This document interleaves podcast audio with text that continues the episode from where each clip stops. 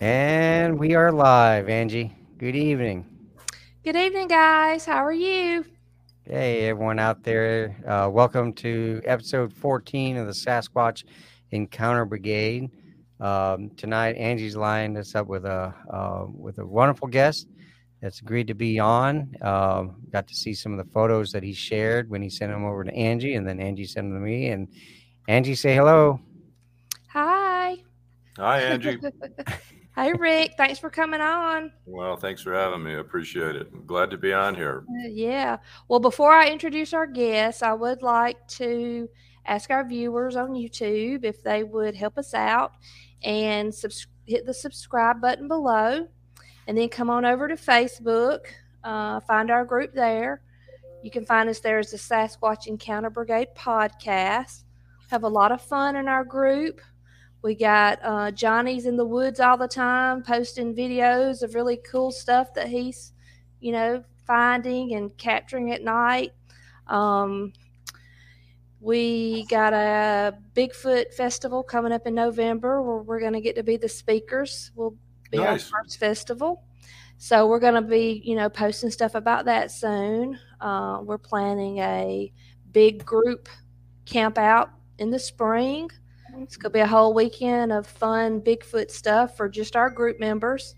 So we do have a lot of fun. We uh, post stuff to discuss and have a lot of, you know, interaction from our other members.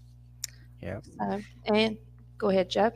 Yeah, I also wanted to add that uh, Johnny Two Bears recently, I I think it was this, this past week, um, he did an interview with um, uh, Sasquatch Chronicles. Is that correct, Mhm, Angie? that's right. And, uh, um, you know, so uh, welcome to all the um, people that uh, heard his interview there and came over to our our page and and uh, liked liked our page and is following what we're doing. You know, uh, Johnny's uh, actually off tonight, not squatching. He's uh, um, watching his kids play uh, sports. You know, so that's that's that's that's important. You know, we all got real real lives and what and whatnot. You know, so uh, but yeah. So Angie, I was down in Miami, um, riding out the hurricane at Trump Doral uh, National there at the resort.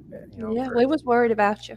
Nice. Oh, you know what? Yeah. Uh, hey, I, I I was I was sitting nice and pretty there. I mean, it's a, beau- a, a beautiful resort. Uh, I mean, it- I mean, it's a, it's a great place. Obviously, obviously, the hurricane went uh, more uh, northwest, right where it made landfall and whatnot. But when uh, um, uh, Johnny's uh, um, interview came out, I was like, man, that's that's. I mean, I kn- I know he he sounded very exciting excited about all that you know i think he did a really really great job you know obviously talking about his his long history of uh of um, having encounters in around his his home which is you know obviously very uh very intriguing you know um and uh anyways uh uh, that's kind of led him down the down this path, and obviously he and I we met and and whatnot, you know. And then, you know, uh, then we met you, you know, the, the detail oriented one, and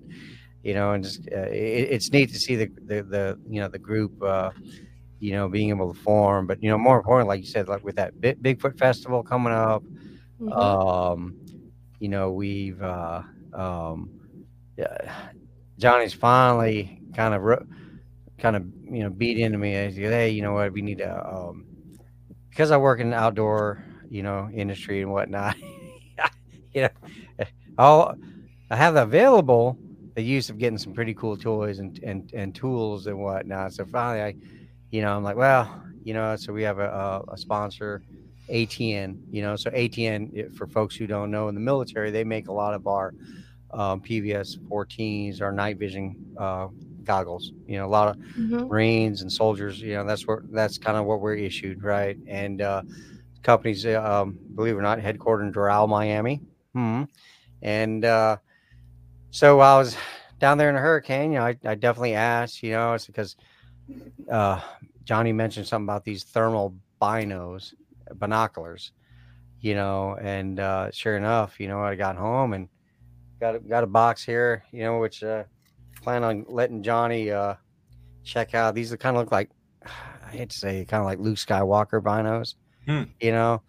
But I mean, they're they're uh, they're they're Binox 4Ts, and uh, you know they got a ra- they got a rangefinder. They can record, compass, um, and uh, you know we, I played around with it the other night. You know, uh, film myself walking down the street and. Uh, couple hundred yards away, zoomed in on it. It's pretty da- it, it's pretty clear. Um, obviously some you know some thermal scopes as well. But anyways, I, I I think this is something that we'll be able to use out in the field that you you know um, and and be able to put put to use. And thought that was neat. I know John would be excited. But anyways, let's get back to Rick because um, you know. Uh, there's a there's a few pictures that he had shared, you know, that I'm definitely interested in. But Rick, tell us tell us about yourself and how you got into this. Well, sure. First of all, I appreciate you guys having me on, and um, you know, it's always nice to share stories, talk with uh, fellow squatching brethren, and um, I'm glad you guys been on. You know, doing podcasts for like a year or so now. And, you know, it's great to get you know the stories out, um, comparing notes with people experience any kind of this research, and um, you know, it's not an exact science, so we welcome everybody who approaches this, you know, seriously. You can have some fun with it too. Um, I got into this and started in 2010 because I saw something, and uh, I was living in Wisconsin at the time and saw something across the road. I was with someone else, a business associate. We saw something across the road and did not know what it was, and I dove in headfirst trying to figure it out. And uh, you know, 12 years later, I'm a BFRO investigator. Um, you know, I think a lot of the BFRO they've been you know great to me. I've been on a lot of expeditions with them, uh, and then uh, back in 2014, uh, along with uh, you know, it was now my LLC partner, a friend of mine, Hans Wolbrier. He lives in Wisconsin, does all our creative work. We started I Know Squatch, and so we attend a lot of shows and conferences. We got an Etsy store, and uh, Hmm. we try to we try to depict uh, depict Bigfoot and kind of the way people actually encounter it or see it. So here's one of the cards, so you can see. I'll, I'll put it Yeah. up, but you can see we've got it peeking around a tree. You know, Yeah, that's you know nobody does that, but that's that's how you know I've taken lots of reports and talked to hunters and people in the woods, and that's one of the ways it gets depicted. You Yeah. know, um, we don't. You know, we we talk about I know Squatch for people that know have seen this and you know scratching their head, but no, they know when they saw it, it wasn't. Uh, it wasn't wildlife, and it just w- weren't sure what it was. So, but know what they had, and uh, so you know that's my story. I continue to research this, lead expeditions. I'm active with this, Mhm. um, ongoing, and I, you know I meet a lot of good people who are also uh, along the way had experiences. So that's the best part. yeah. Now, do you you do not live in Wisconsin currently? I do not. I live in Western North Carolina. Okay, Cherokee area or Yes, uh, Pisgah National Forest near that, okay, um, uh, in near Hendersonville. So Gotcha. about 30 minutes south of Asheville. oh, okay, nice area. Yeah, Well, I met Rick at the Gatlinburg conference. Mhm. I was admiring some T-shirts that he had, and I ended up buying a Skunk Ape T-shirt from him. And then I bought his um, field guide. It is the uh, field guide to Bigfoot stick structures. I think is the name of it. It's in Yeah, its fourth edition. It so I bought that from him. Yeah. there it is. all Yeah. right. We'll have to put a link put a link up for that, Angie, when we're all done, Rick. So Yeah. Yeah, Where can they we- buy the book, Rick? Uh, well, you can go to I Know Squatch on our Etsy store, and it's available there. Okay. And so, Angie, just like I talk with you in Gatlinburg, I you know attend conferences, and we'll talk about this. I present quite often about this, and uh, you know, um, we'll be actually be at Westminster, South Carolina, a couple of weeks, but get to talk Hmm. about you know some of the things that people see. I've got actual pictures in here, which is different. It's not a bunch of you know sketches on what these are. So, um, Yeah. it's an area of research that I try to categorize them, and it's fascinating. Stick structures, you know, regardless of geography, coast to coast, you see a lot of patterning, the same same ones. So hmm I don't know why that is, but I have examples. So, do you, what's your theory on what strict stick structures are? Yeah, and uh, so I did a field guide. It's in its fourth edition. I've got some glyphs in the back too, which are kind of ground pictures of things too uh, that that Sasquatch do. In both the case of stick structures or glyphs, there are patterns. Um, I don't know if it's a language. Uh, I don't, you know, we one of the most common ones that you see. I actually have it on the cover is this X. Mm-hmm. And so, what do we do as humans? Because we personalize everything and we think everything revolves around us, so we think it's an X for us, and it's kind of a warning, stay away, sort of thing. I, you know, I, uh, you know, no Sasquatch has ever talked to us and told us that's what it means. Uh, but you know, I think they are I think there's signs uh, for each other. So it, you know, it may it may depict a language for themselves. So whether it's an X, an asterisk, or you know, this they'll do uh, one where they'll have you know a bend and acute angle break. They're consistently out there, and a lot of these line up with Native American symbols. Mm. You know, I don't I don't know why that is, but there are similarities. So, well, it is pretty eerie that picture that you just had on the cover of your field guy there.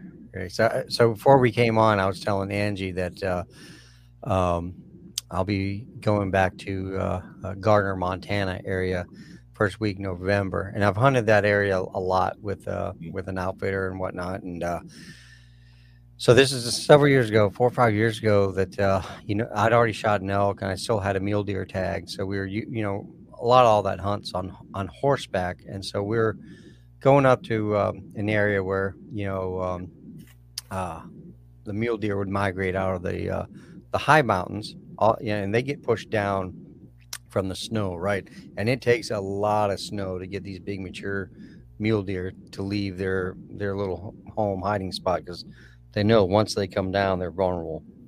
But uh, me and my my guide, we were on horseback, and uh, we had gotten to this trail, and sure enough, there's this huge X, just like on the cover of your book, right? And uh, and uh, so, you know, we had tied up the horses right near there, and then we walked up this trail, and I thought, oh, that X was made by people to mark a trail.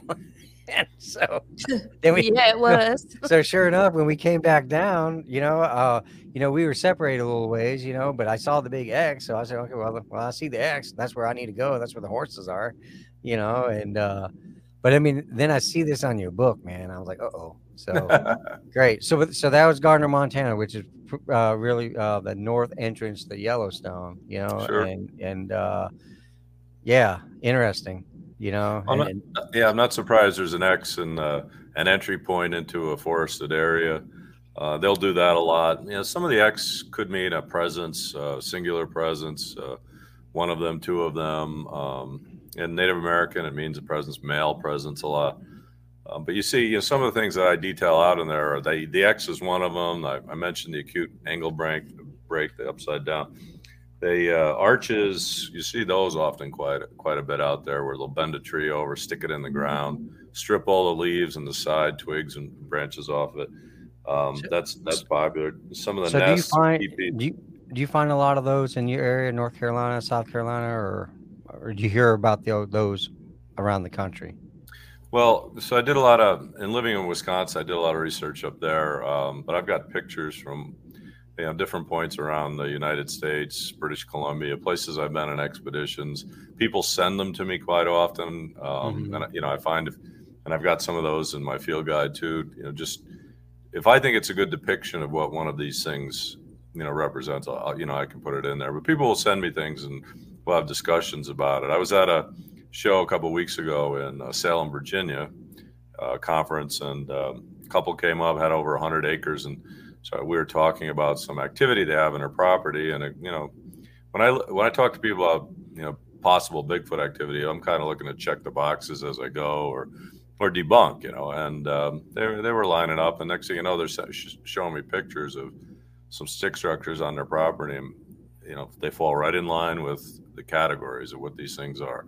You know, they had mm. big asterisks. They had uh, some very, very good um, TP images, and you know, and they're finding these in certain places on their property. Now, I just want you know, your folks that are tuning in. To, one of the things I've learned about this is stick structures are not just you know randomly. You know, Joey asked, they're not randomly dispersed throughout the woods. You come mm-hmm. upon a group of these all of a sudden. It typically means that you got Bigfoot or Sasquatch present in that area. Mm-hmm. Um, because well, when you do come upon them, they'll be there. And I, I had a couple research areas in Wisconsin. I watched them put them up, and over the course of the year in the spring, take them down toward winter. Even so, you know, it's an active area. Is what is the point? So you mean while you were investigating an area, you, I mean, you physically, I mean, you didn't watch them actually build one, did you? You just saw that they were all of a sudden being constructed bit bit by bit. Right. In, okay. Yeah, in an area where I had other activity. Gotcha. So you sound like Cliff Barackman. He and I have this discussion all the time, and he's like, "Rick, nobody's ever seen a Bigfoot build one of these things." there's yeah, there's video of Bigfoot's tearing bark off of trees mm-hmm. and you know mm-hmm. moving, bending trees, and so we do know they interact with trees and vegetation in the forest. Yeah. Yeah. And then, you know, I, then I remind Cliff of the videos of him in the nesting areas of the, the, Sasquatch. And I'm like, those are stick structures, Cliff. So, you know, we have this debate all the time and discussion. And, you know, it's a fair question. You know, you don't see them building them. But if you have a research area where you have activity, eh, you know, they will, I have seen them put these things up over the period of a year, even take them down. Some they'll yeah. leave up, but you know they're very they're active in that area and you, as you i'd approach an area where these are you could hear them knock or do whoop noises uh, while i was there if i was taking pictures i could hear them move so uh, mm-hmm. they seem to keep an eye on an area that's active where they're building these hmm. remember that that's a good point remember that angie yeah i will well rick i know that you are a bfro investigator and like eyewitnesses get in touch with you and you um, like meet with them and you um, add the reports to the to the BFRO database. Is that what you do? So I'm a card carrying BFRO person. Mm-hmm. Mm. Yeah, but um, they do. So what happens is they will submit, um, and the BFRO has really the biggest database of uh, vetted out sightings. But excuse me, people will submit a witness report and then we pick them up in a geographic area we can get to talk to people. I was on the phone with another investigator about one today, actually east of here, um, towards Charlotte, and it was fascinating. We were talking about uh, he's in contact with the witness and some of the things that the witness said, and you know you can tell if it's a hoax or mm-hmm. exaggeration, overactive imagination, or or if it's legit. And we're always just trying to make sure it's legit. And if I can get out to the witness's property and talk with them, walk the property, see real evidence, you know, that certainly strikes a chord to truth. And so that's what we're trying to do. All right. Um, I know that the BFRO has uh, class, you know, um, classifies the type of sightings like class A, B, or C. Can right. you tell us a little bit about what each class represents? Yeah, so class A, which is the best, you know, if you have a class A sighting, it's legit. You know and I'll just give you this short because there's a definition with each one of these that the BFRO has put together thoroughly. But if it's a Class A, you know it's not a human and it's not a bear. You know, those are the two largest creatures that could be traversing the woods in a bipedal manner. And so if you know that it's not a bear, it's not a human that you saw, and have description beyond that, that you know falls in line or validates you know other corroborated Bigfoot description. You know, we we know if you see one of the, I've had Class A sightings, and you know I knew clearly it was not a bear, it was not a not a human, and I know from description of what I saw, um, some of the things that I could you know describe from that, it was clearly Bigfoot. Uh, Class B is more supporting information, I would call it. so like footprints, audio. Um, you know, the Ohio howl is good Class B evidence. Mm-hmm. You know, you can hear the dog barking, you can hear the seven second or so howl, how long it goes, and you know it's Bigfoot. You could, you know, we looked at, listened at, looked at it on Audacity. We know where that falls, you know, relative to humans or other animals in the woods, and it has its own signature. So, you know, that's good, solid, you know, cast footprints with dermal ridges, cast footprints where you can see the toes, you can see the, you know, the toe prints in what you cast. You could see that, you know, the arch in the foot is different than with a human. You know, you can lay again. You're looking at corroborating Bigfoot type characteristics. Mm-hmm. And, and uh, C, Class C, is really. I always like to say, you know, article in a paper 50 years ago or something that's been handed down generation to generation. That's useful. You know, quite honestly, you know, a lot of that stuff years ago, people, if they knew of or had a Bigfoot encounter, were you know, they're afraid to talk about it, you know, because of ridicule, didn't bring it forward. And, uh, but a lot of times there was a report on this, and even police officers would report it, winds up in a paper. Um, that's good evidence. It's it's still evidence. It's good, but you know, it's a good classification A, B, and C. I think it helps us sort it all out. What about a secondhand story? Like we have a guy that um, apparently there's he's his friends and some family members and different people around the area that he lives in have all reported seeing something. Mm-hmm. Would that be a class C? Uh, yeah, I would say come I, forward with it, but he, you know, he told us about it. Nobody wants to come forward because yeah, it, fear of ridicule. Well, it yeah yeah I would say that's a class C, Angie, to answer your question directly. Um, where you get other people that are also corroborating. It's not groupthink. It's not you know, we all imagined it, saw it at the same time, and you know, mm-hmm. uh, the story gets it's like playing telephone. The story gets better by the time it goes around the room. You know, it's not that kind of a thing.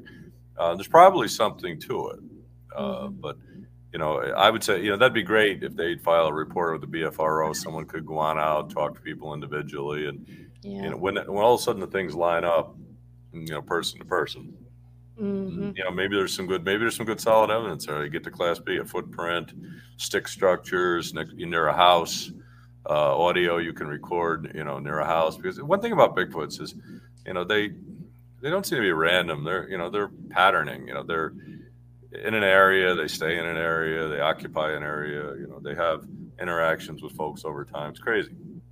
Creatures of habit. I think so, and a lot. I think they repeat and what they do, they tend to go back to the same areas a lot. You know, which isn't to say if there's clear cut activity in a forest, you know, they're going to move away. Oh, you know, yeah. Why would yeah, they're gonna they're gonna go? But you know, if they got an area they like, to, and if there's water, I mean, that's a big thing. You know, they're going to follow the waterways. But if they have water and a water source, they're in social groups. You know, I had great advice on this years ago from Native Americans who said to me, uh, "There's never one of them. They're always in groups." And I would say, from my research, my time in the woods, that's true do you think there's ever ever alpha males though that like branch off or or should I say males that are like maybe um, kicked out of the clan to go start their own clan? Do you think there's ever rogue males? Or do you think they all just stay in the clan that they're born into? So that's a great question. I you know we could discuss this and for long. It's got me thinking, you know, over experiences of time. So your first, yeah, there are alpha males. Mm-hmm. Now there are in the social order in the group. There's alpha male. Alpha male will, you know, I had an encounter. You know, if you're going to ask me about some of mine, I could go on, but you know, mm-hmm. and I've talked about this with some other interviews. But you know, I had one in the mountains of Virginia, western part of Virginia, with a group of five of us. We were out, and uh, long story short, we had activity above us and a ridge, and we think they were juveniles because we could hear them talking, but they would follow us as we walked. This went on for half hour, 45 minutes, and it just must have got tedious for the Bigfoots, didn't want us around. And the alpha male came down a ravine, and uh, three of us saw it. And I mean alpha male. This thing was, by our scaling the next day going into that area, between eight and nine foot tall, massive. And uh, I, I've never seen anything that big, that black, and that fast. And, you know, scary. It's difficult. You know, it's hard even right now. You know, the hair on your arm stands up thinking about. It. But that was definitely an alpha male, and I think the activity we had earlier was juveniles that were kind of, eh, if you will, following us. They parallel you, sort of thing, but didn't want us around. But we we we persisted. We're all researchers. We're moving into on the trail further in, and you know, the alpha male came along and kind of got us out of there. You know, that, I mean, know, what did he do? Just like well, stand the trail in front of you, or what? It came down a ravine parallel to us, and a tree hopped as it came down, looked at us, and then it ran right across the ravine above us. And um, I don't know if you've discussed zapping before, but you know they give you this uh, fight or flight feeling. Uh, you can get feelings of electrical. Um, you know they interfere with your electrical. You know if you have walkies or recorders, things right. like that. And then you get this feeling, this uh, fight or flight. I got to get out of here. For me, in that case, I, I got it, but it felt like you know, a heavy weight on my shoulders. Um, it was bad. And then, you know, others, it happened to them too. And we, we did get out of there. But if the alpha male delivered that, it was unpleasant. I've had that happen before when, you know, they've been around, but, you know, it's not, it's not a good experience. Um, but to your other question, do I think, you know, the, alpha male goes off to start its own, gets pushed out of the group. Who knows? It's possible. I do believe there's social order with these things. Um, you know, I, I, really do. I, you know, I've taken witness accounts of ones that are white, you know, which and gray, which are possibly the older ones, and they act like they're confused a little bit, and you know, so I, no different than humans. I think they're in different stages of development, maturity, and mm-hmm. uh, they need each other. You know, um, there, I, there was a great report. I've been out with a father and son in Iowa. I've been out on some expeditions years ago, and they were fishing along the along a river and saw the two kids came up barreling over the top of a cliff above them and are wrestling and playing. And this is right towards uh, right towards dark. And father and son saw this. They were fishing, uh, you know, minding their own business, and watched the kids come rambling down the hill playing with each other. I didn't know what they were seeing at the time, but watch this for you know several minutes, and all of a sudden a huge scream, and what they thought was the mother came to the top of the cliff and yelled, you know, screamed at the two. Then two kids ran up the hill and off they went. So you know, I could go on and on. I mean, it was a great story in Texas a while ago about a mother, what I would guess is a mother and a father walking across the river carrying the kids. You know, so I, there's family order to these things, and um, so there could be exile. Maybe they move some, move the one that's banish the one they don't like anymore. Who knows? oh, I just thought maybe you know, like a lot of the animals, the males once they reach a certain age have to, you know, leave the clan and move off to you know start their own. So I was all you know just curious about that. Uh, what would you say um, has probably been your, your most exciting research project? Well, you know that's a that's a good question. Um, so I, you know, one of the things I think is exciting. Uh, I like expeditions. I try to go on, you know, three or four of them a year. Uh, some years I've made maybe six. I'm on one next month in Kentucky, BFRO group, and uh, I've gone to Kentucky on expeditions last couple years in a row. This has been my third, and every time it's been good. Kentucky is very active, so I always enjoy that. I like planning and leading expeditions. Uh, last two years, I've led them in the spring in the uh, Blue, Blue Ridge Mountains, northern part of South Carolina, which isn't far from me here. I'll be back doing some research in that area in early December with some uh, with a group. So I like getting out in the field. I, I really enjoy the expeditions, planning the expeditions, being on them, leading groups, uh, night hikes. Um, to me, that you know, that's that's the part, and then the debriefs next day. I really enjoy that. Mm-hmm. I had a research area in Wisconsin in uh, Kettle Moraine Forest. It's about 30 miles or so in length, about seven miles wide, and um, we had we had active groups in there, and I had ongoing interaction with them. I'd you know every week being there, leaving apples and you know, they'd take them. I knew they were there. They knew when I'd come in. They'd knock when I came in. I'd leave the apples. They'd whoop and knock when I left. You know, had ongoing interaction with them. So I learned a lot from that. You know, to me that was that was very exciting. That was great. And I will and I will say without giving away where it is, I have um, two two habituation witnesses that have them on property. Oh. R- right now that I deal with and talk with, uh, one pretty much every day sends me stuff, and I have learned more from I mean, ongoing every day, every other day interaction with these things on a on someone's property, you can learn a lot. I don't even there's so much information. I'm not even sure what to do with it. But wow. you know, I have learned more about these things, and I've scratched my head more about these things. Uh, I've been to the properties. Um, you know, I've, I've, spent spent time there recently. I sent you a thermal image. Uh, you know, for talking about tonight. That's actually a picture of one of these things peeking around a tree that I got just about a month ago. So. I have learned a ton from this, from habituation side. So you're going to write a book? It's a good question. I got stacks of notes and data. I'm not even sure where to start. I, you know, I try to do podcasts and talk a little bit about this because I want to, on an ongoing basis, you know, try to get the information out. People seem to consume information that way these days. And that's why I applaud you guys for doing this. Yeah. You mentioned Sasquatch Chronicles earlier. It's great. You know, they let them talk, let people talk about what they experience. I think all that has a lot of validity. I read the other day, that I think there's 680 some odd books on Bigfoot. Wow. So I'm not sure what I add to the quote unquote conversation, which is something people say a lot these days. Um, on that, I, I, certainly got insights on, you know, a lot of the books repeat themselves and the same old stories. Mm-hmm. I don't think I'd mm-hmm. do any of that. I could talk from, you know, own experiences, etc. I think conferences are good. I like to speak at them. You know, I think sharing what you learn is important. I'm not sure the best vehicle. Yeah. Mm. All right. Well, um, can we look at some of the pictures that you sent Sure. in now? Yeah. Yeah, And you just kind of tell us about about it. Yeah, so this one's uh, this is good. Now this is um, it's huge.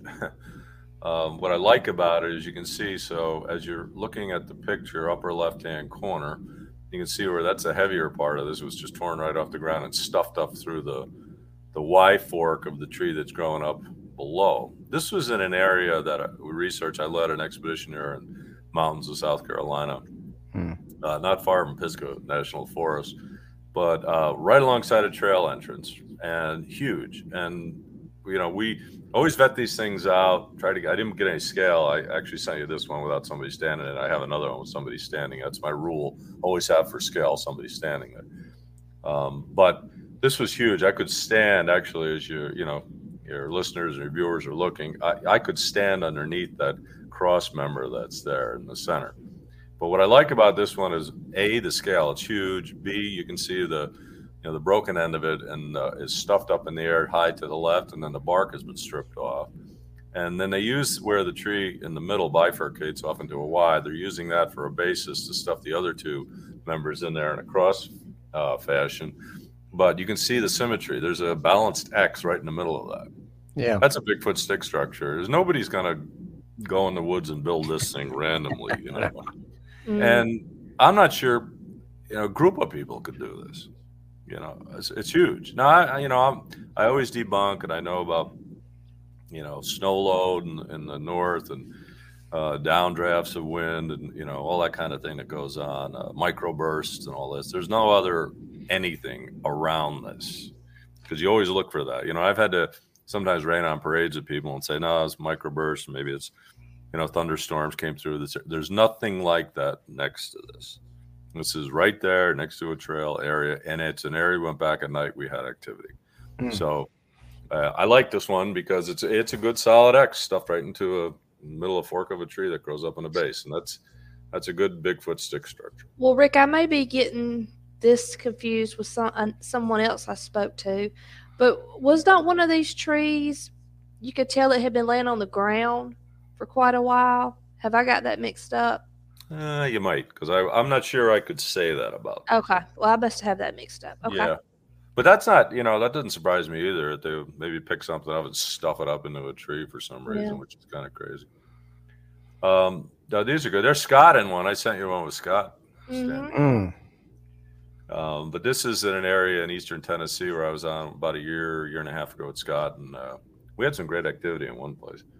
Um, I always enjoy getting out with him because he's a good level head. And uh, we this area that we went back to at night, we had he's standing next to a bend. Um, for no reason was bent up high like that. We thought it was actually an area that kind of had a walkway up a mountainside, and we were in that area. Went up at night into it. We were breaking into groups of three. It was cold. We had a fire going down below near a river, and we were taking turns hiking up this trail that we had scouted. And where he's standing, that's the area we had scouted. Had a you know dirt trail, a walking trail went up into this mountain area, and alongside this, as you got up this mountain, there were these stick structures in one area. So we'd take turns sending groups of three up there to walk up into that area and come back down while three stayed down at the fire. And uh, we had some activity up there uh, at night. It's like they were again. It's like where you have stick structures that are around, but uh, first group was up. We're staying in walkie-talkie contact, and they were they, they were hearing them. Second Wow. group went up, and um, I, you know the group I was in the second group, but we saw something a black flash about 100 feet below us on a trail shoot right across. And somewhere I've got a picture I should have sent from that same area. And they took and laid in the middle of the trail. We were saying the word N A W K with knock, which is friend in Bigfoot speak. And Hmm. if you read 50 Years of Bigfoot, um, you know, it really comes out of that. That's one of I, I I tend to use some of the vocabulary that's in that book and uh, you know Mary Green's book and and I, I use some of that when I'm out. Janice Carter, I use some of that when I'm out sometimes in talk. And one of the words is friend. So we'll say knock if we think there's activity around knock, and we'll say friend. We're friend. And they had been doing that. Scott and his threesome had done it. Came back. We did the same thing, and we saw this black shadow move across the trail, and then below us on the trail, as we started to come back down, was pe- two pieces of mountain laurel. And if you know anything about mountain laurel, it's really spiny and wiry, mm-hmm. and it's like teak wood. It's hard to break. Mm-hmm. But two pieces about yay, yay long, broken in half, and laid as an X right in the middle of the trail. Wasn't there on the way up. Right below us, right where we saw this black dash of a creature go across. Now, what does that mean? Well, in Cherokee, an X means friend. Hmm. Oh wow! So we we took it that we had, you know, it was a good relationship, and they understood what we were saying. Uh, we took it as a positive, but you know, we had a couple groups in and out of that same area saying the same thing, and you know, they responded, which is fascinating. But it was in the same area where Scott's standing, where we had, we saw stick structures. Wow. Okay. The one on the right, which you have kind of sideways, that's me looking up, but that's uh, that's uh, actually another where you know they've jammed and taken and stuffed things up into where a tree where it bifurcates up, and they'll stuff things right into there. You know, take a pencil, but know they'll always take the root end and stick it right up high like that into you know where a tree is, and they'll they'll do that, and you trees don't fall upside down into much higher to a tree like. But yeah. that's in the Adirondacks. That's in upstate New York. I was doing some uh, research up there. I was on vacation out with a couple of friends of mine that do a little, and we got out into an area, and uh, it was a fantastic. I need to get in there at night, but I loved it. But we, again, hike miles and miles. We come to one area, and there they are, a bunch of sticks all in one spot, hmm. and uh, it was fascinating. But I like that one because it's got me in it, at least pointing, so you understand yeah, the scale. Thing. I have to do like this to see it. Yeah, Okay, now these were interesting. All right, so this is a yeah, and I appreciate you putting me on to share stories, and I'm going to share a little bit of a story here. But um, so that's the side of my uh, Toyota Tacoma. I now have a Nissan, but uh, a couple years ago, I'm scouting an area, sort of in the corner of north, really northeast corner of Georgia, southwest corner of North Carolina, northwest corner of South Carolina. If you can follow any of that, it's cl- where that all meets up in there. Mm-hmm. Um, there's a good. There's some river systems in there. It, there's some good areas around there, south of Murphy in the mountains. So you look around there. Anyway, long story short, we're looking. It was an expedition. Um, we were scouting for an expedition I led last year. So this is uh, this is a little over a year ago, and daytime, and we're uh, me and another uh, gentleman investigator we're up uh, back on a two track it's a forest road uh, sort of semi rainy day. And we got to an area where they were putting in a culvert.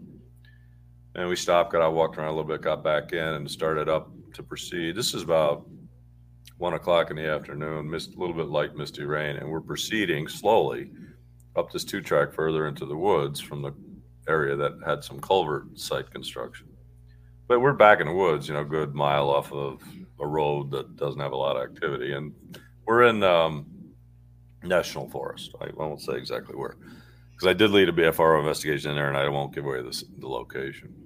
But we're just driving along slowly, and we hear bang, and something hits the the side of my the side of my door, back panel of my the door behind my driver's side uh, violently, hits it hard. And I rolled probably another 100 feet, stopped.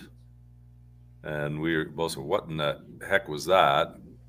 Um, got out, backed up, and looked. And this, what you see leaning up against the side of my truck and the left side as you're facing this picture is um, I turned it, in, I took it home and sanded it, made it into a walking stick, but it's a projectile that something javelined into my vehicle out of the woods. And on the right side of this, you can see the bottom of this stick. Stick was about five and a half feet tall, where it hit right into my car, where it impacted it. Mm-hmm. And I mean, scratched a good hit, but something threw this like a spear right into my vehicle out of the woods. Mm.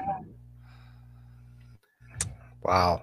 So, you know, I I guess we took that you know, alarmist sort of thing. We got out. I looked everywhere around um, where it came from. It kind of elevated up the woods a little bit. There was a wonderful stick structure, asterisk type stick structure in the woods, about 50 feet back from this. Um, something could have hidden behind that, but one of these things threw like a spear threw this right into my vehicle. Most probably knew we were scouting or looking into that area. Maybe was upset about the forest ranger people that were building the culvert there. I don't know, but we wound up on the brunt end of this, and uh, frankly, it was you know it's difficult. It's scary. So yeah. I, I didn't know what to make of it. I mean, I took the stick home, I sanded it down, made it. I should have it here to show you. It's in my garage. I made it into a great walking stick. Um, it's a good something I take to shows and talk about. But I, I'm not afraid to say yeah. it, shook, it shook me up pretty good that day. I guess so. All right. Yeah, so this this is good. So on the left there, um, so that's a picture, and maybe you can see at the top of it is the toes. I think this is a left footprint. So at the very very top of this, there's three toes. You can see that this is before we cast.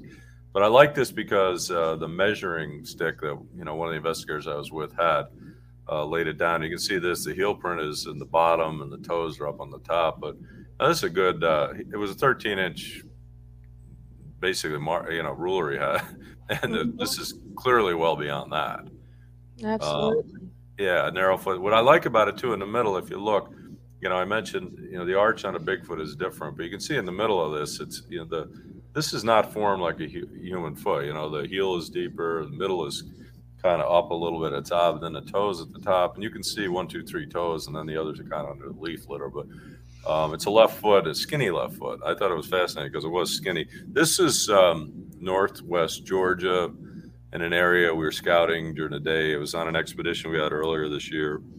Uh, my fellow BFRO uh, expedition leader, Lori Wade, led this, but uh, good picture, good deep imprint. That's a good one because sometimes you look at these and you say, you know, what is that a print? We're not sure. This is a print. Mm-hmm. You can see this is right down in the dirt. Mm-hmm. It's not just an impression; it's actually a print. You yeah. can see this right down in there. Yeah, and uh, so we had some folks cast it, but uh, I like you know I sent it to you because I, you just wanted you know your folks that are fascinated want to do any research always carry something a measuring stick or something. I use an axe handle sometime, but something you lay down alongside a print when you see it. So you know clearly you look at this, you know it's a good 17 inch print.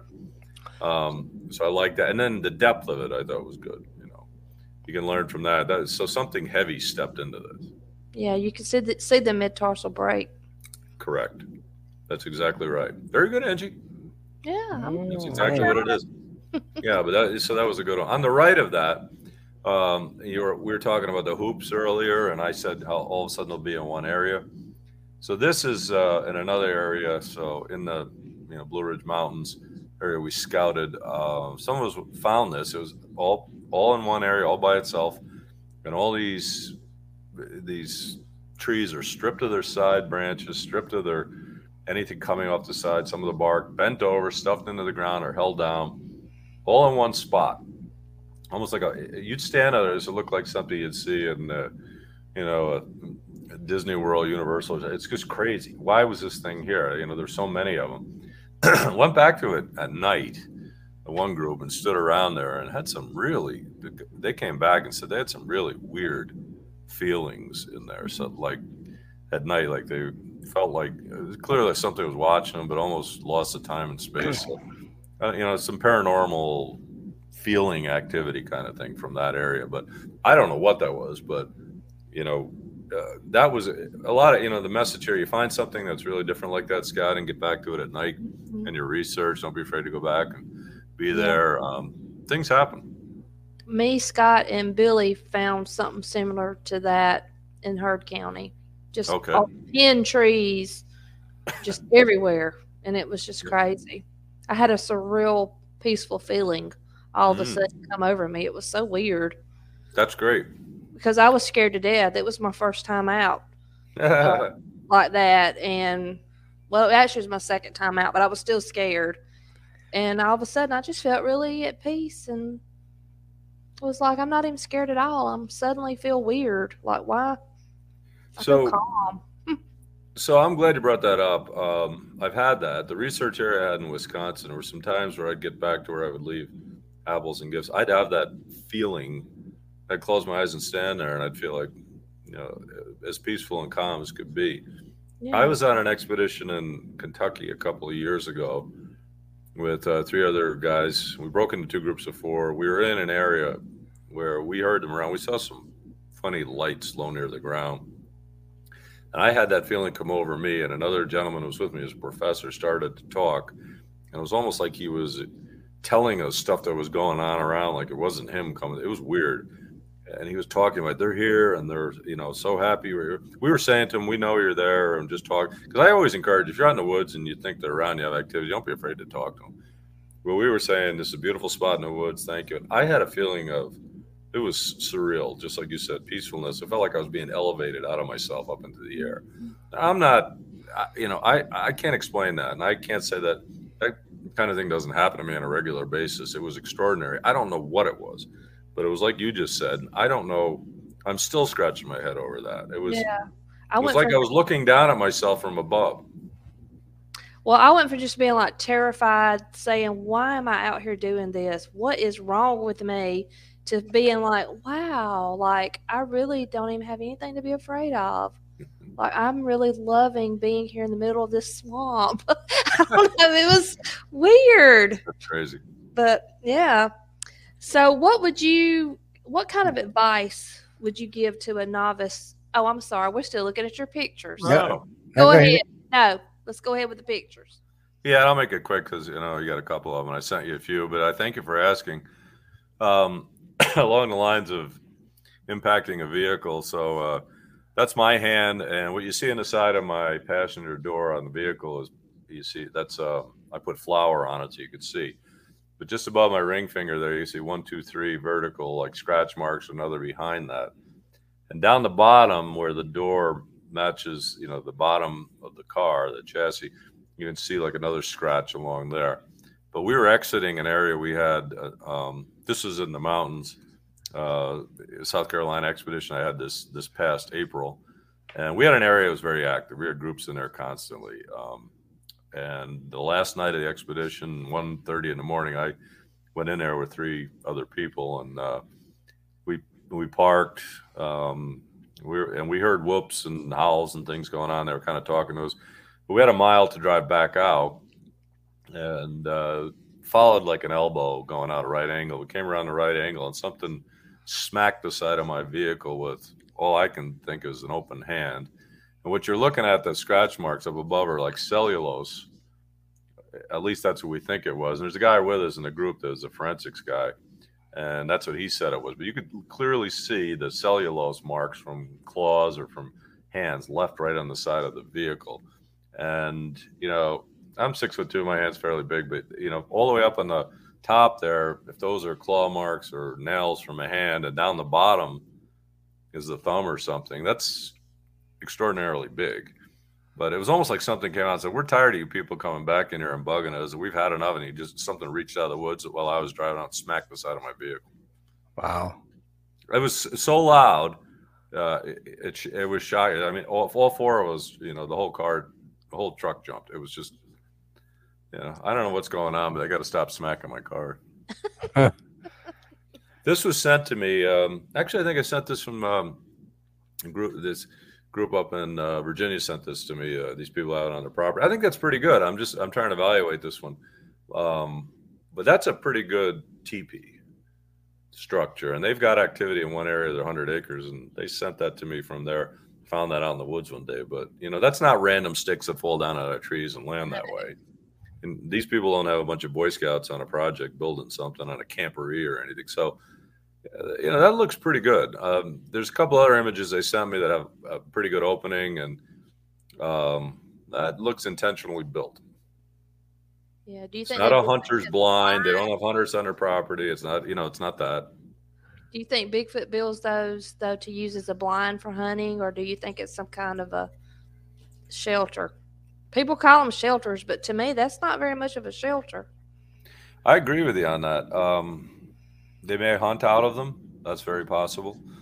Uh, you know, I've seen. I try to look for commonality in the direction. How is it built? Where's the opening? Do the openings show on one direction? Like, is it always to the south? Is the opening on the opposite side of a side that is into the wind to give them some shelter from breeze or wind. You know, hmm I can't make sense of this in, entirely. I'm not sure. I saw a couple of these built once, uh, a couple hundred feet up above on up against t- some other trees. So they were above a horse trail, and they built these almost like they so they could have coverage and they could sit in there and watch people go by on horses below.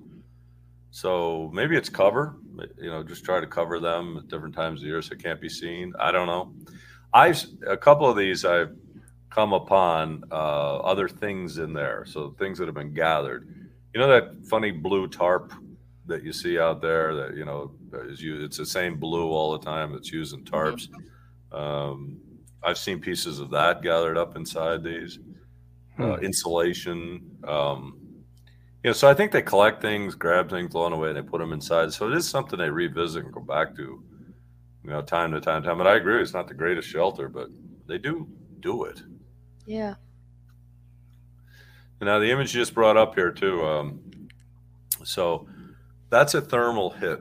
Um, I got at a property where I've got witness has them on his property. So this isn't even debatable. We think there's a mother, two kids, and an old one. And the old one, he has the witness has seen nine foot tall, uh, grayish white gray. So what you're looking at in the middle are two trees. Um, the red is the ground, and you see the base of the trees coming up. It had rained that day. There's foliage. If I had another, if I gave you another picture, you would see the foliage is kind of covering all this, and the two trees are just barely coming forward in the foliage. Foliage is wet. But we are we heard noise here, and this I took this picture about two thirty in the morning, um, and I was just snapping pictures with my thermal, and I had it on that blue and red filter, and we got looking at this. But right in the center, that's a face, and the face is looking around the tree on the right, and it kind of has a Mr. Magoo type face. You know, the mouth is open. You can Mhm. see the white nose protruding and the two eyes above it, which are recessed a little. But you can see the open mouth. It's kind of as it's looking, but it's peeking around that tree and looking at us. And just so you don't think I'm nuts, I'm trying to see something that isn't there. I do have the uh, the pictures of the foliage and everything. That's not there. That's not foliage because there's foliage up and down in between these trees. But Mhm. within a few minutes of getting that shot, I didn't know I had it. I was randomly taking it, pictures in it because we had heard some noises. We were looking at it, and this is only about 50 feet away. Whatever was back in there all of a sudden must have set, decided, I've had enough of you guys. And he got, uh, I'm saying he, but I think it's a grandpa kind of thing. He all of a sudden started to push trees down and stomp up and down on the ground, threw a whole tantrum fit kind of thing, and thrash around in the woods. And the three of us that were at the back of this, you know, the witness's property and gathered around, we had a fire center. We said, all right, that's enough. We're out of here. But, you know, he clearly got irritated with us. But he was peeking around that tree just behind the foliage, and I, my thermal got a picture of him. Wow. I can see it for sure. Yeah, there's a, and the mouth. It's like the mouth is open, and he's looking around the tree at it. You can see the two eyes and the nose. So the mouth on this one's open. The it looks like the one that Johnny got a picture of. It looks like its mouth's open, and then I Really? think Scott Carpenter just shared one not too long ago, and he, he- his mouth was its mouth was open. You can even see its teeth. Wow, hmm. that's So, crazy. and he was, I'm, I'm pretty sure it was Scott Carpenter, saying that he thought it was actually probably using infrasound. Well, that's fascinating. The mouth was open. So I'm just, you know, it's just, coin- is it coincidental their mouths are always open? Well, not always, but often.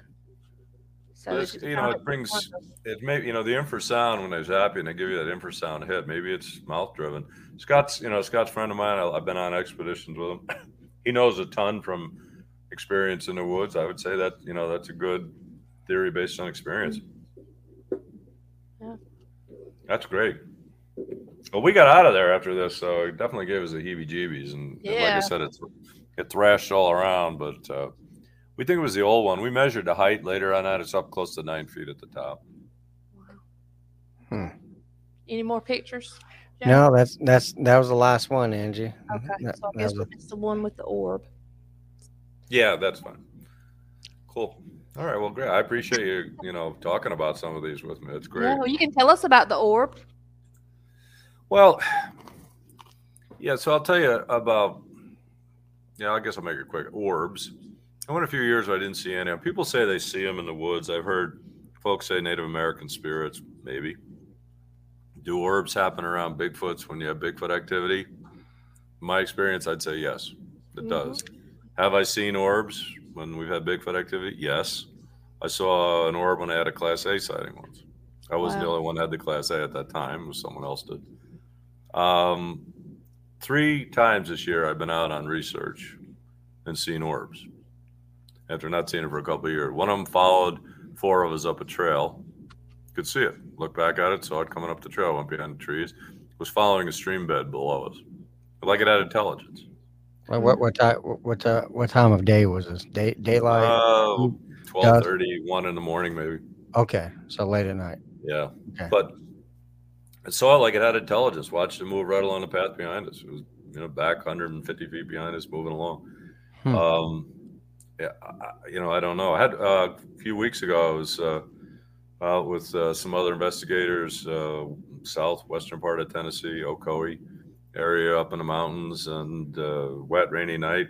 We had sometimes we'll sit and disperse as we sit to look at different areas and ravines and things above us. And I watched an orb for about five seconds coming down through the woods above us. I was talking to the group. I said, There's an orb. I see it up there. It's at my 10 o'clock. It's moving down. Just went behind a tree. It's coming down. Up. it went out. I watched it for five seconds.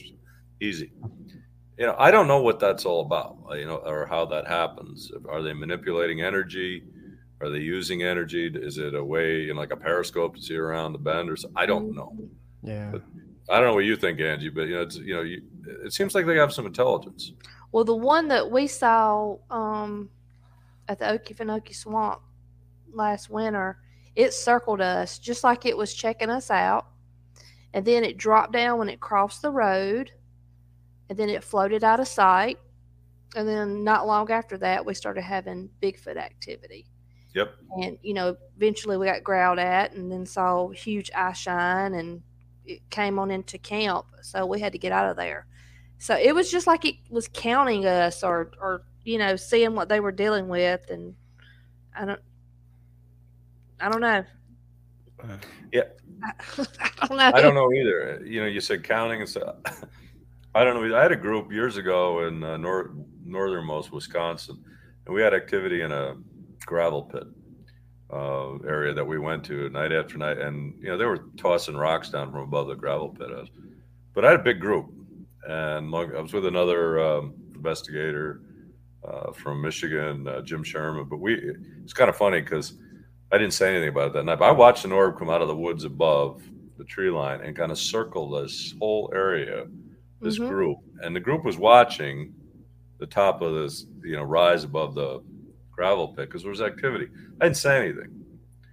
And a year or so later, I was in UP of Michigan. And I was speaking at a conference up there. He was too, and we got talking in front of a group about the orb subject came up, and I started to mention. he goes, "I saw that too, same time, same night." And I said, "Why didn't you say anything?" He goes, "Ah, it's it's paranormal. It's weird. How do I explain?" it? I, I said. "Well, I didn't say anything either. I had the same thought pattern. You know, you don't know what to do. So, but it's real, and people see this, and I don't know why it happens, but it does happen around these things. I'm just thankful we saw the orb. But I mean, because it just solidified to us. I mean, it's yes, it's they're connected. I don't. Well, I don't. I don't know if they're connected, but I don't know. I just I- don't even have an opinion, really. yeah, I don't know what it is. Um, you know, I had a group uh, out one night. I led a group um, expedition I was on earlier this year, and there was a clear cut, like a dove field up on top of a mountain, and uh, across this field, 200 yards, saw an orb.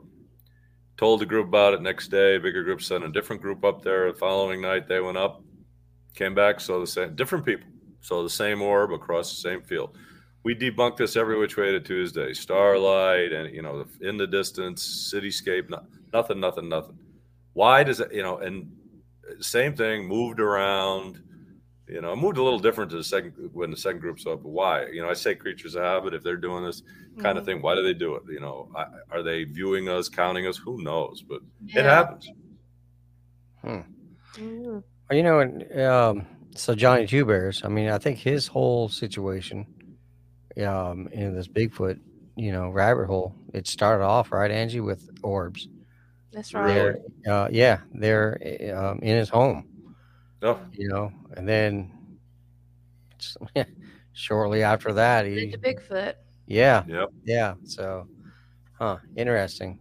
So Well, well, Rick, what kind of advice would you give to a novice field researcher, um, such as myself?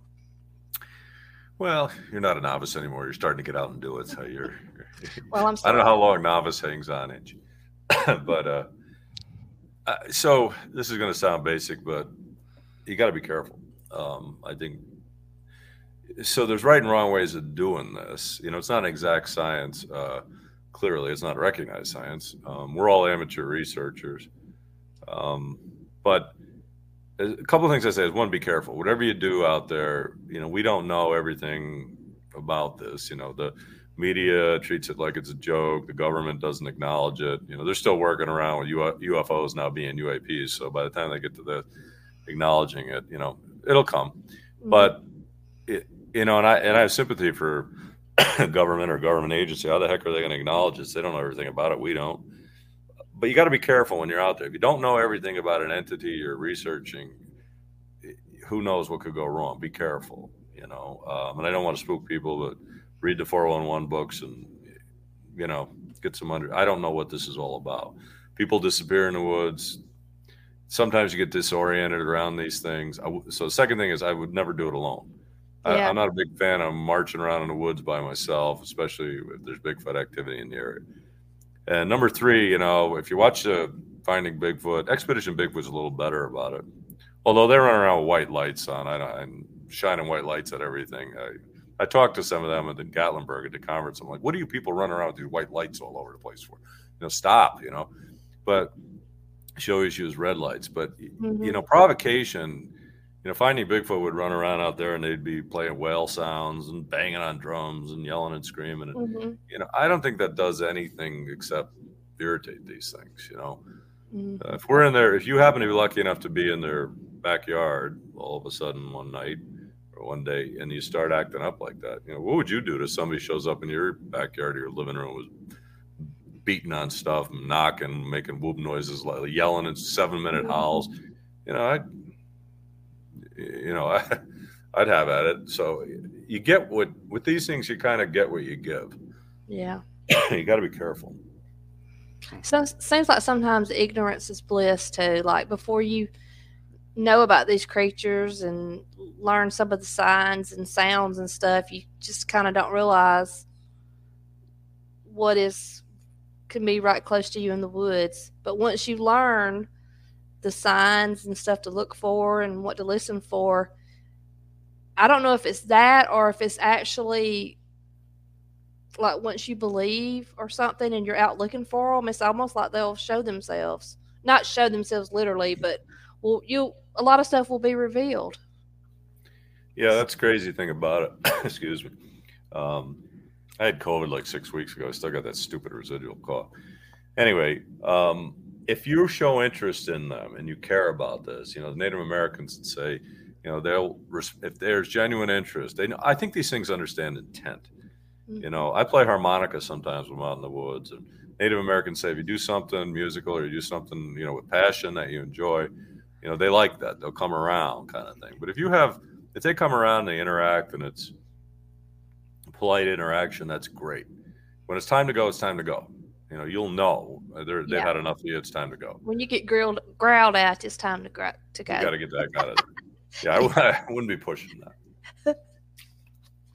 I've been growled at a bunch of times, and uh, it's time to go. Pack up. Let's get the heck out of here. You know, you know when it's time to go. I mean, you really do. I, I was in a situation with a guy I did some research in years ago in Wisconsin. It was three thirty in the morning. I took him into an area I knew they were, and we were there were so many of them around us. We could hear them. They triangulated, got all around us. We could hear them. Uh, we could hear what would have been an alpha down the trail yelling at the other ones, kind of they all deployed all around us and half hour or so was still very polite it was kind of like i'd say something they'd say i'd make a whoop noise they'd make a whoop noise i'd whistle they'd whistle everything was great and then all of a sudden it was like a veil right over us just got pulled over it was like a shade was pulled right down all right done And the guy I was with said to me, "We got to get out of here." I'm like, "Yeah, we got to go." And they parallel those all the way out of the woods. But when they're done with you, they're done with you. If you're lucky enough to be around them and they have patience, they're not throwing rocks at you, pushing trees over. You got to honor that, and you got to go when when it's time to go. When it feels like it's time to go, go. Yeah. Well, Rick, is there anything else you would like to to add or talk about? Um, you know, I you know, I, if people have you know, not everything I guess too, not everything in the woods is Bigfoot, obviously, you know, and sometimes people want it to be Bigfoot and everything, but you just be honest with yourself uh, out there, and it's okay. Sometimes it's like it's like fishing. Sometimes you catch fish, sometimes you don't. But be careful. If you do have, by chance, a Bigfoot encounter or think it's Bigfoot activity, seek out someone who's an investigator, or, you know, and don't be afraid to talk about it. Um, you know, I think years ago there was a lot of we were talking before podcast. There was a lot of ridicule if you saw or heard or any of this type of stuff. But I don't think it's as much that way anymore. Yeah, you know, don't be afraid to coming forward now. Right, right. Coming forward is important, and don't be afraid to talk about it. We're still learning. Um, yeah, I'm just fortunate enough to have a lot of experiences with this. I certainly don't know everything about this. Keep an open mind uh, when you're out there, and you know, be yeah. careful, and and then keep a diary, keep a log on things. You know, um, yeah. on your experiences. I got lots of notes. And, try to so, try to keep track of and you'll build up a knowledge base over time. And as you interact with people go to the conferences. You mentioned something like that earlier conference earlier. Go to the conferences rub elbows with people talk to people about this. We're all trying to learn but you learn from each other's experiences on this thing. It's you know and then read. You know there's a lot of good books out there. Some of them are kind of a lot of stuff on the internet can get crazy and hoaxy type of stuff yeah. But, yeah, you know, and a lot of and there's a lot of off pictures all the time. I get stuff sent to me, and I'm looking. I'm like, eh, I don't think so you know you can tell it's been computer generated and all that just be careful. But uh, keep a good healthy skeptic's mind and uh, you know if you do have an have an experience don't be afraid to share it with somebody. Yeah. And then if you're interested in i know squatch we have an etsy store. Know, get out there. We sell a lot of shirts and hats and merchandise. Um, my you know my field guide on stick structures is there. Mm-hmm. and certainly um, you know, if people have stick structures want me to take a look at or evaluate they can send it to me at rrrwhoop, W H O O P, at gmail.com. I'm glad to look at it and uh, give you what I think. Man, Rick, thank you so much. Yeah, so we did have a good. We had a comment from a listener, Bayou Flats, said people see them all the time in daylight, like ghosts. What uh, what rule book says it has to be dark? Um, so it made me think of my of my two uh, um, sightings because both mm-hmm. of them were were um, in the afternoon, you know, daylight. Mm-hmm. So unlike what you know what people see on TV, um, all these people running around at one, two o'clock in the morning with, uh, mm-hmm. you know, with with like you said, like the white light, the red lights. I mean, I and I saw one through a spotting scope at you know about fourteen hundred yards. Hmm.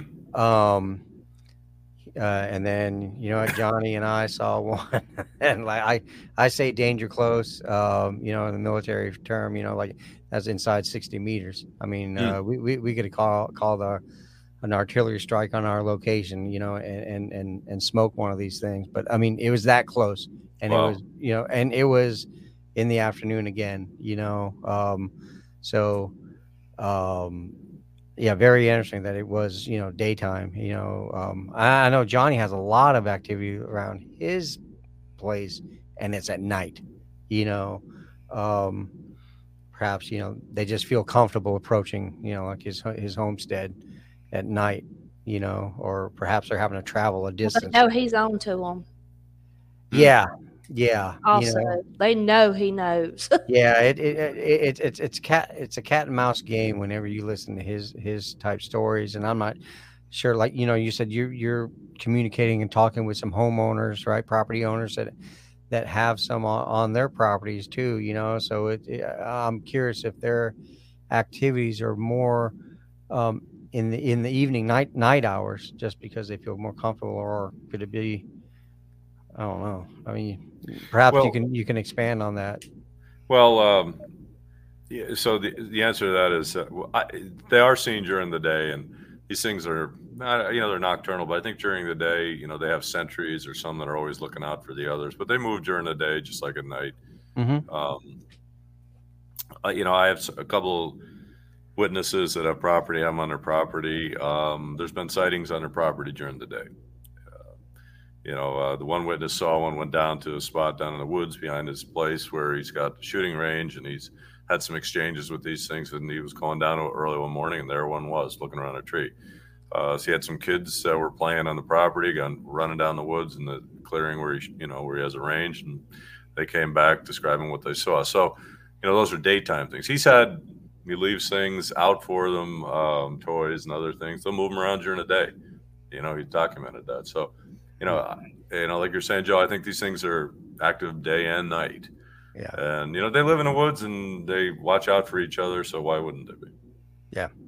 That's right. All right. Well, Great Rick, stuff, Rick. thank you so No, much. Rick, Well, thank taking you. I time out of your day to come on our show and share with us your experience and some knowledge and um, as you wrote on my field guide when I bought it from you, stick to squatching. well, thank you, Angie. No, I I'm glad you looked at that and, and you read that. And any of these shows, I'll be in uh, Westminster, South Carolina in a couple of weeks, and then up at CryptidCon in Lexington, Kentucky in November. So we'll be at that. And Wow. so I'd love to, you know, chat with anybody that's going to be attending any of those. They're great shows, and uh, Yeah. feel free to come on by and we'll talk. yeah, Rick is very approachable and he's very friendly to talk to. Well, thank So, you. Outstanding, Rick. Well, thank you for being on tonight. You know, Well, thank you I- for having me. You know, Yeah. it, it, you guys are doing important work. You know, getting this out and uh, you know, getting you'll get more and more followers wanting to learn about it, and you know, keep it open, keep an Angie, open you mind still on there? this. I'm here. Yeah, I think oh, Rick kind of froze up there. Maybe that's a maybe no, that's he's sign. not frozen on my end. Oh, he's not. Okay, good. Good. All right, righty. Oh, sorry, Rick. Well, thank you No, so well, much, Rick. And then uh, Thanks, you know, Joe. folks, Thanks, Angie. Yep, folks, ch- uh, check out uh, Rick's stuff and go up and meet him at, at a show. Well, thank you, Angie. You- Absolutely. all right, you Thank guys have you. a good evening. We're signing off. Pre- All right. Thank you. Appreciate it. Bye-bye. Bye Joe. bye. Bye, Rick.